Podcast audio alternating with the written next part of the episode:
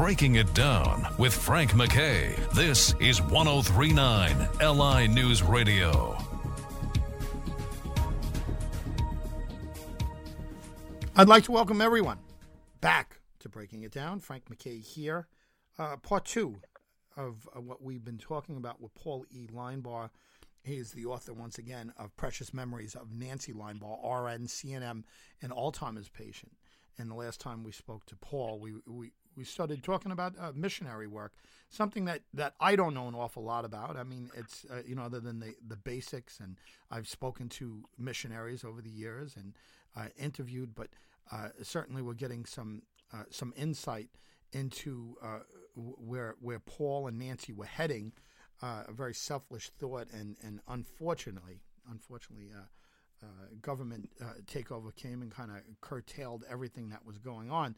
Uh, but it is important if you're listening out there and you have some interest in this. I, eh, boy, I can't imagine um, serving, uh, regardless of what faith uh, or what religion you are. I can't imagine, um, uh, you know, doing anything to, to serve your God better than to help.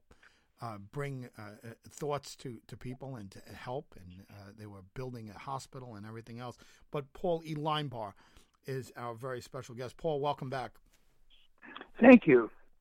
Uh, the the idea, and I know you touched on this, and you said even in junior high school you had in there about being a missionary and uh, being a pastor. Uh, what did your parents um, first tell you, or when did you first hear about the idea of anyone uh, being a missionary? And uh, it, were your parents supportive of the idea of you doing this one day?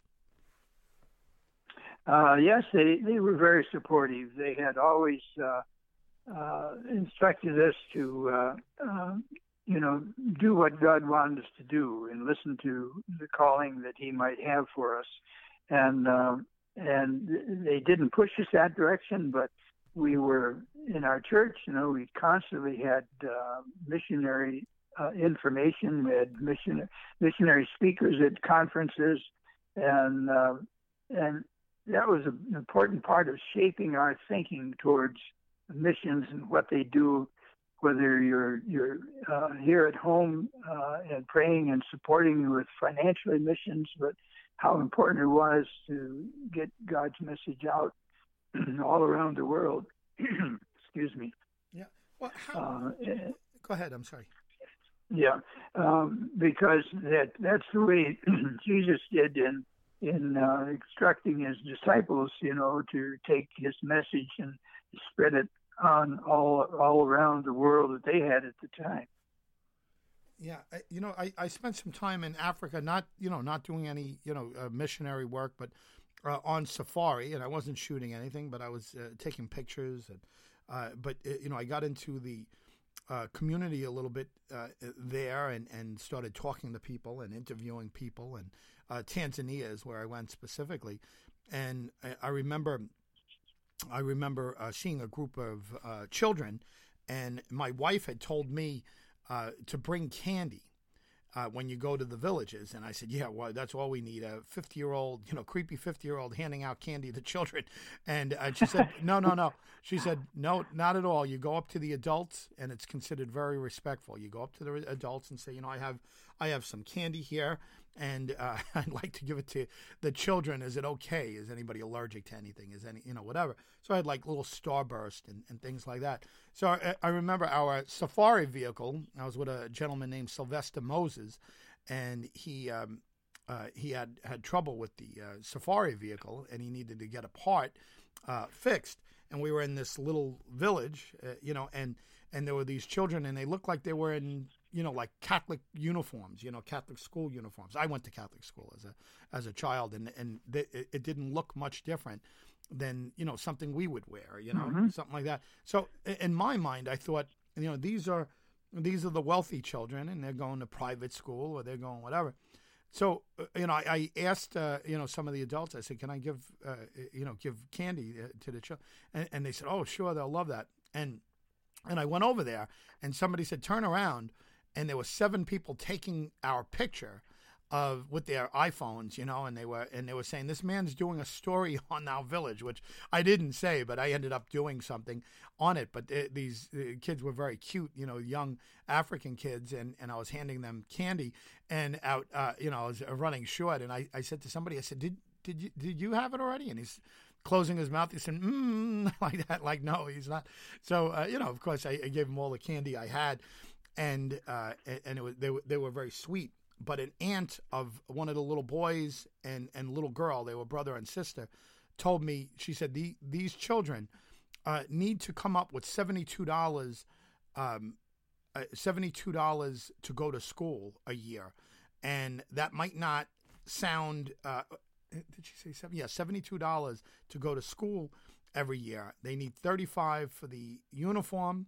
They need eight dollars for the shoes, and there's a reader that costs twenty dollars, and then there's something else. So it, it came out to seventy-five dollars, and I said, "Well, that doesn't sound too bad." And she said, "No." She said their parents combined make seventy-two dollars in a month. So so many people decide not to uh, send their children to uh, uh to school, and, and we're not even talking about you know any specific school. This is just a private school, and I'm sure it's you know it's it's poorly equipped with all kinds of things. And she said these you know these children have to buy these uniforms in order to, um, uh, you know, in order to go to school. And I, I, thought to myself, boy, we, we probably have uniforms here that are either outdated or whatever that we could send over there and send kids, you know. But that's a it's a lot of money for those uh, those folks, and you don't think of it like I immediately wrote it off as oh these are the rich kids you know whatever A- anything but they're uh, they're they're just the kids that are going to uh, to this school. And and to me I thought it was uh, heartwarming that somebody would give up more than a month salary combined mother and father to uh, to try to advance their children. And they had two kids keep in mind they had uh, two children so it's two months salary. Um, to uh, to get them there. And, and in my mind, I was I, I was like, wow, this is just a, a complete different world. But uh, and from what I understand, and again, I, have been to a couple of countries in Africa, but uh, I want uh, you know you know want want to uh, believe, and people have told me that uh, that they're all in that same kind of kind of shape. Did you get any any kind of reference? Um, before you were planning on going on on what you would encounter and is similar to that? And before you answer let me remind folks author paul e. Linebaugh is our very special guest frank MacKay here telling you to binge listen to everything we've done. But paul did did anybody tell you anything similar to what i just said there? Uh, yes the uh, the doctor uh, that uh, was down there when he was up visiting here uh, filled me in on a whole lot of the information about the mission and about the people there.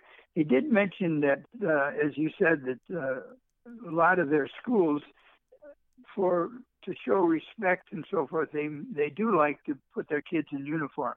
Right. Um, and and and that's you know this kind of a nice thing to do for them because it makes the the, the little children feel kind of special and uh, and it helps them with their discipline. They said so forth. So that was something that was quite nice to to see.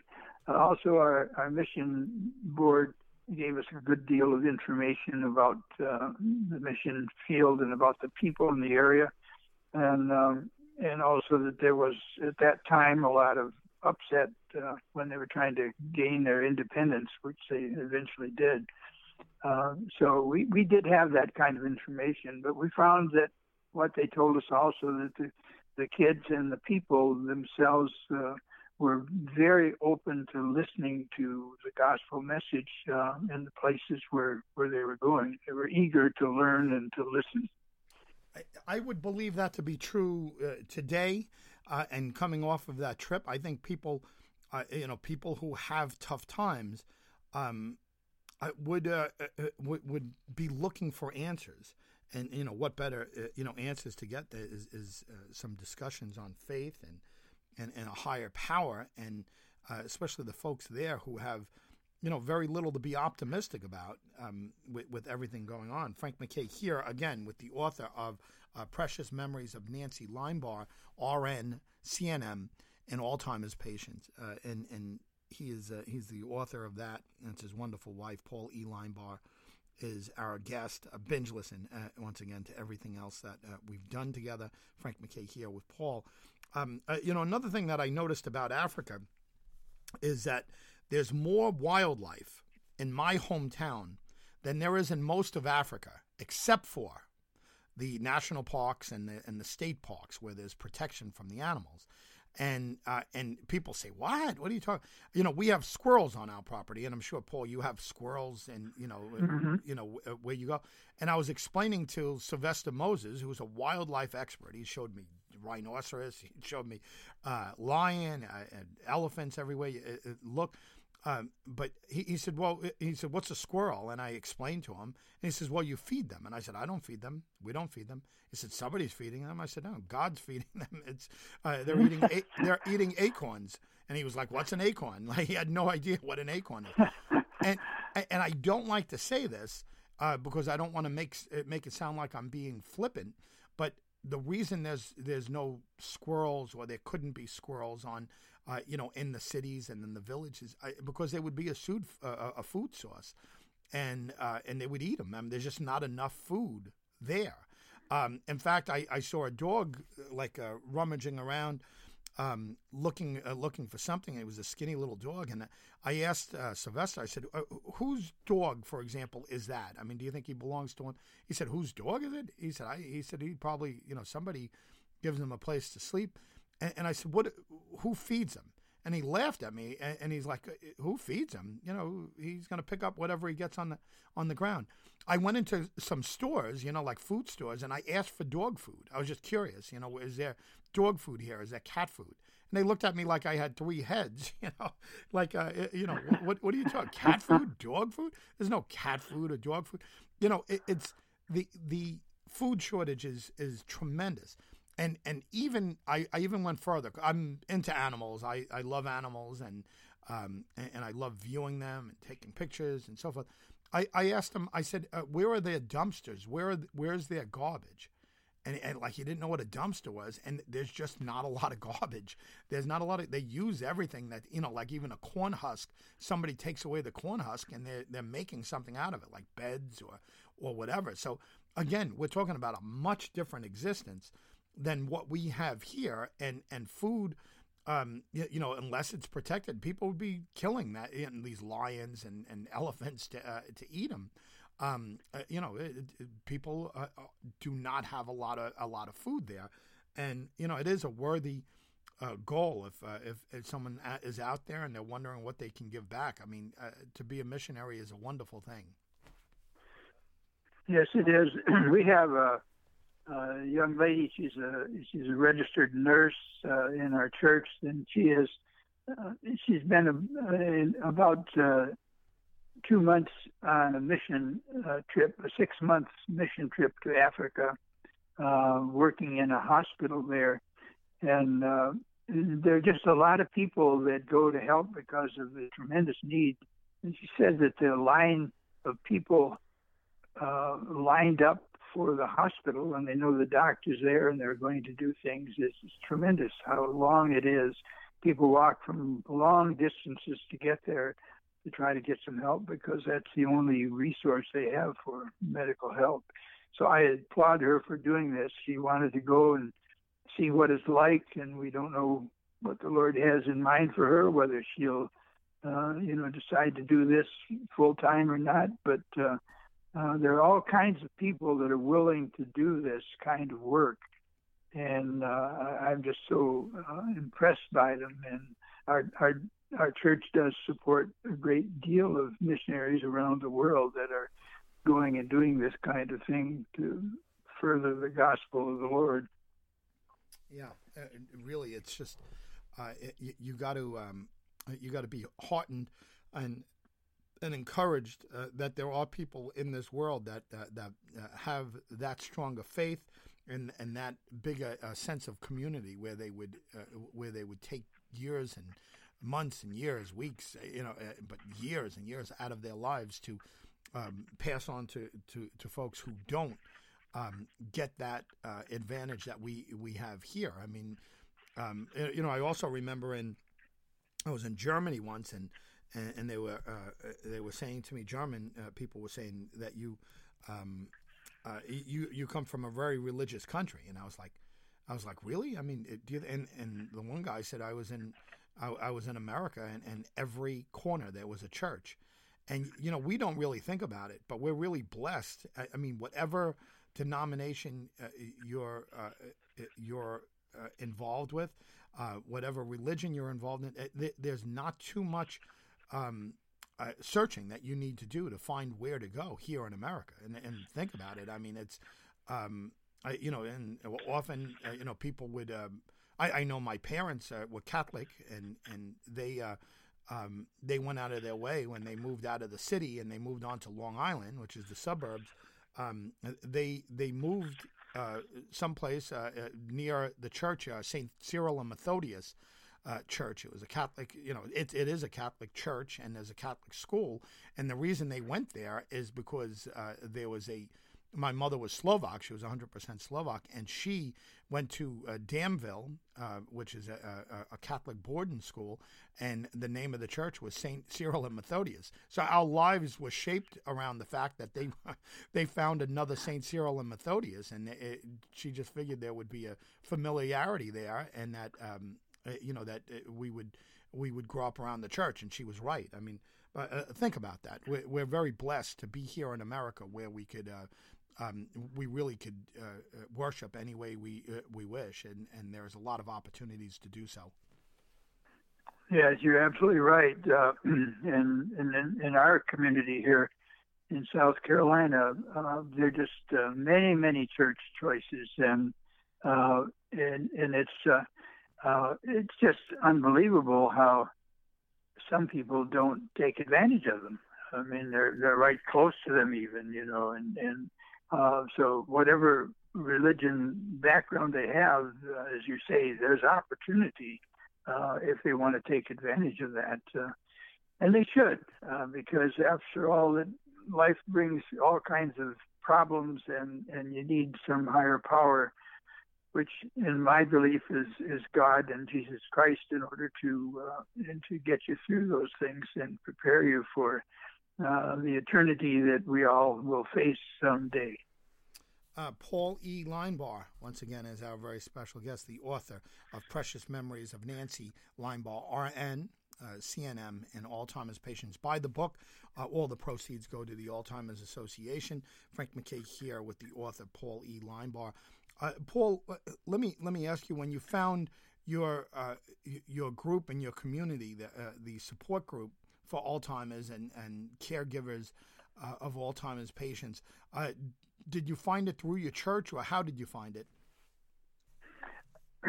No, I I, I actually went online and looked up Alzheimer's in our area and found a local um, Alzheimer's office and asked them, you know, was there any support groups around? And that's how they directed me to a support group. And um, so that was very helpful. Uh, and and so now that I've known that, as I mentioned before, there are places you can go on on your computer and and uh, bring that up, and and it'll show you the whatever area you're in where your support group is. And so that was extremely helpful. Yeah, but another another place to go is your your local church. I mean, if uh, you know, and again, everything's so easy on the internet now, and it's great.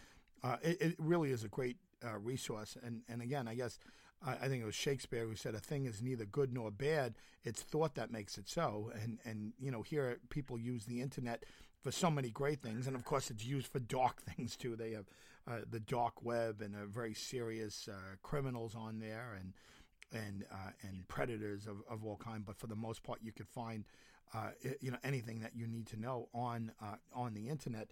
Uh, we've got a couple of minutes left here, Paul. Um, advice to those who are just finding out now that they're going to be a, a, caregiver. Of course, buy your book. Um, that's uh, that's a, a, great piece of advice, and, and listen to our shows here that uh, that have us talking about it. But uh, what what is the first thing you tell somebody they just found out that I'm going to be a caregiver to uh, to an Alzheimer's patient. Um, wh- where can you send me, Paul? the, the first thing is to, to get some help. Um, you know, so many of us are so certain that we can do everything on our own, but uh, as time goes along, you need help. And so, uh, with whatever whatever the the illness is, there's some support group and help for that. And if you just contact those agencies, uh, they will tell you uh, the groups and the, the people that can help you out and the, the information that they have.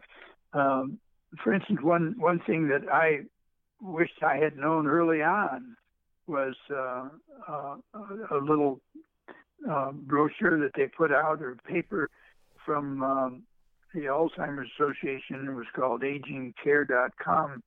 Uh, and the article says that, you know, uh, is Alzheimer's behavior the patient's problem or the caregiver's? Well, you know, I learned through that later on uh, when when I found that out that part of the way that I was acting through ignorance was causing part of the problems.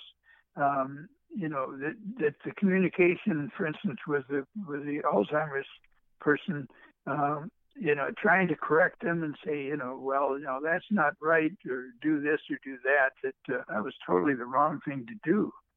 And uh, so that's something that I wish I had learned early on instead of finding it later on because it was extremely helpful uh, information and it would be helpful to anyone.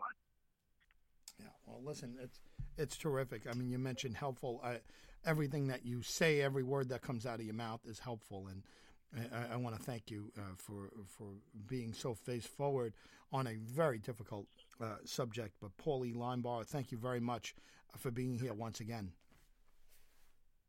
Thank you, Frank. And I want to thank all of you for listening. Frank MacKay here, uh, part of a continuing series with Paul E. Linebaugh, uh, Precious Memories of Nancy Linebaugh, RN, CNM, and Alzheimer's Patient is the name of the book. Uh, Paul, of course, is the author, and that's his lovely wife that he took care of, his late, uh, wonderful wife, um, Nancy. And uh, and again, uh, everything that we've been talking about here, you can binge listen to and listen to again. but buy the book.